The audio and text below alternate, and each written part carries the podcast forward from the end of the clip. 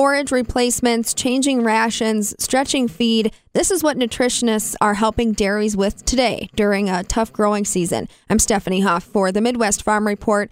Drew Johnson is an independent dairy nutritionist with K&S Dairy Consulting working across western Wisconsin. He says cottonseed is coming back into rations this summer, and so are conversations about thinning the herd. He tells me more about the advice he's giving to customers during a tough market. So the biggest questions we've been I've been getting is is mostly like how, how are we doing on our forage inventory? Um, you know, as the as the first couple of hay crops have come in, uh, are we uh, are we on pace? Do we need to start stretching?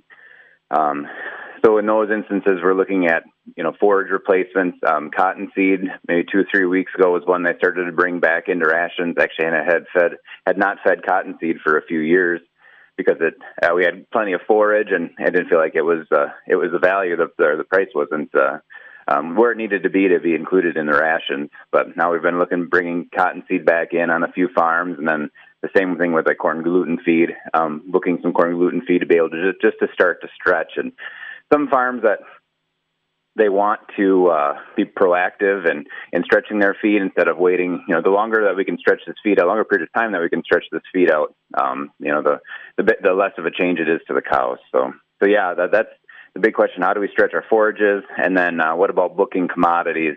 And that's a pretty difficult question to answer. You know, what's a good price on soybean meal? But it's so hard um, because it's a it's such a volatile market.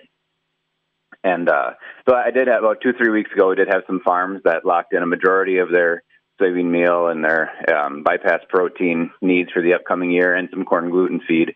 And then the market's kind of come up since then. So at least for now, if people haven't booked, we're kind of in a holding pattern and, and hoping to get uh, to get some rain and and see, see hopefully another downward swing in the soybean market.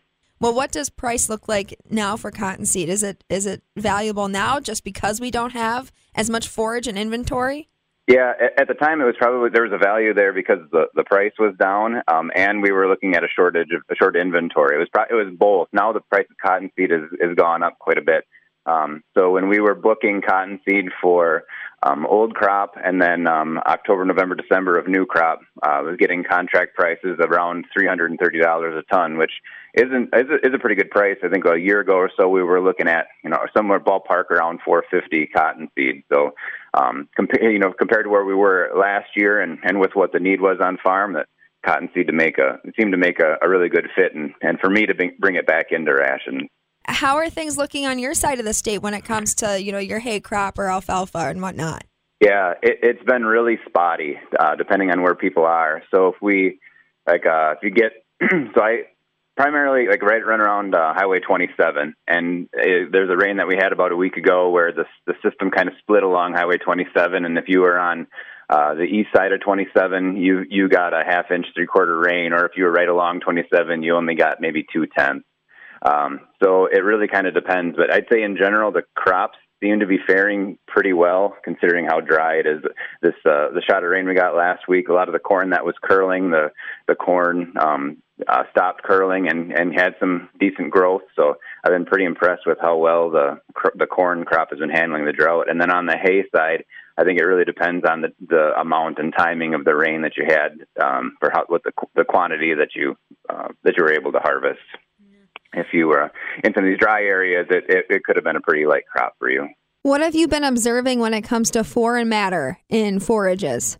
I haven't haven't been too concerned about it, or I haven't seen that come in on some of the new crop samples that I've been taking, like taking some samples of haylage as they're going into the bunker. But it is a concerning thing if the ash is going to be high. Obviously, you know, dirt reduces the the energy density of the feed, and it's not very palatable to the cow. So there's concerns there. And also, if you make it in haylage, and if that haylage is really wet and it gets dirt in there, that's a that's a recipe for um, a clostridial fermentation, which is you know high high in butyric acid, which uh, is bad, especially for for fresh cows. There there would be definitely a concern there.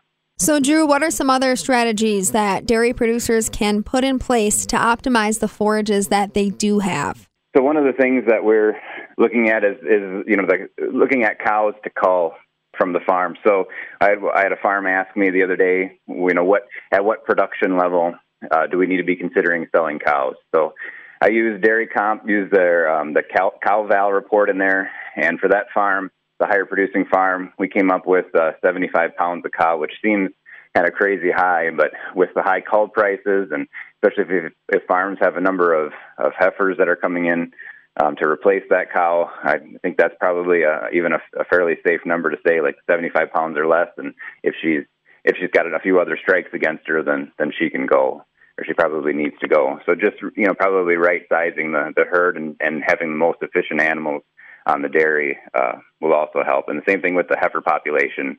Yeah, these pregnant heifers they eat as much as a as a milk cow does, as much forage as a milk cow does. So if we have an excess of heifers, you know, just asking ourselves the question like, do are we buying feed just to feed heifers that we don't need?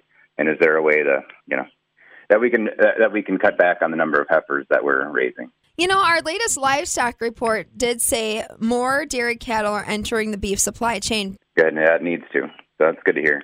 What about dairies that are integrating beef as a value add, whether it's dairy steers or it's crossbred cattle? How are you advising folks with beef on how to stretch their feed supply? Yeah, um, I, I know I've talked to a few people about you know what they're going to do for hay. You know, with the pastures being light, and then you know being able to supplement with hay. If hopefully they have enough hay to to be able to make it on their own, or they've started to purchase hay. I know a few you know you know maybe ex dairy farmers that are also hay growers and they're they're not holding on to their hay after it's made very long. People are starting to stock up. So um that's that's about all that i know on the on the beef side. I i pretty much interact on the dairy side. When it comes to the proteins the sugars other macro or micronutrients in feed and you have shortages on forages what are the most important components that you need to have for milk production Yep. So anything that'll drive peak milk. So energy is a big driver of peak milk, particularly you know fermentable carbohydrates or corn. I know in past years when corn prices have start has started to get high or things get tight, people cut back on corn, but a lot of the energy markets are based off of corn prices. So I, uh, I oftentimes feel like it's you, it's still a, you know you can when you consider the whole market, corn is one that would be one of the last things that I'd start to back out of a ration. I feel like had this uh, conversation with another producer that I, I feel like I would rather them, you know, sell some of these sell cows and reduce their their need for corn that way, and uh, and keep production up on other cows. And then things like the bypass bypass lysine um, is a big one that helps drive uh, peak milk, and so is like some of their bypass fats. Like watching body condition really closely, um, I think is really important too. Especially if they, the bypass fats are kind of an easy one to look at for people that consider to take out. And sometimes I think you can effectively take it out, but you really got to watch body condition on your high cows to make sure that you're um, you're not losing it. It could impact repro as well. So. So yeah, those are kind of the three things: the the corn, bypass protein, and then the bypass fats are things that usually they're kind of like the last things that I would look at taking out of a ration. What do you see as maybe a number one challenge that producers are facing from an animal nutrition standpoint today? Just the milk price. I know milk prices is, is really, really tough. Um, I've seen some pretty low pay prices and, and hearing from clients that the feed bill is, is bigger than the milk check. And I don't know that it's the, the, the feed bill has changed. It's just that the milk check, check has changed so much. And when we get into these big milk price swings as, as low as it is, you just can't make that that difference up. Say you hypothetically quit feeding your cows and they kept producing milk, it just wouldn't make up for that difference in milk price that that we've lost. So unfortunately, the some of the stress that we're seeing now is just is really heavily based on on milk price. It gives us opportunities, I think, too, on farm to you know find opportunities for um, how do we how do we change management on the dairy so that we can maximize yet maximize dry matter intake and make make efficient cows. Like looking at things like you know, pushing up feed or making sure we're feeding cows at the same time, the same way every day, doing, um, you know, forage dry matter adjustments so that we can help minimize uh, refusals. Like there's still things that we can do uh, on the dairy to help and, try, and make cows as, as efficient as possible. But just by, by changing the way we, we feed or uh, make sure we're maximizing the way that we feed cows every day.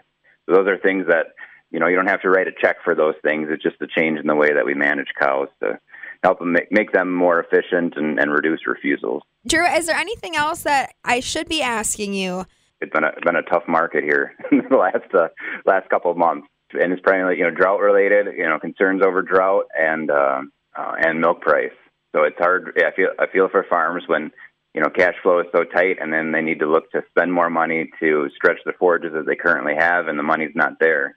It's a tough situation. I really feel for people. So yeah, that's the questions that you asked have been what's been on my mind here. Drew Johnson along with us. He's an independent dairy nutritionist with K&S Dairy Consulting, working out of Cashton, Wisconsin, and serving the surrounding counties. He's giving us a look at the conversations he's having with dairy farms today during a difficult growing season and a challenging market. For the Midwest Farm Report, I'm Stephanie Hoff.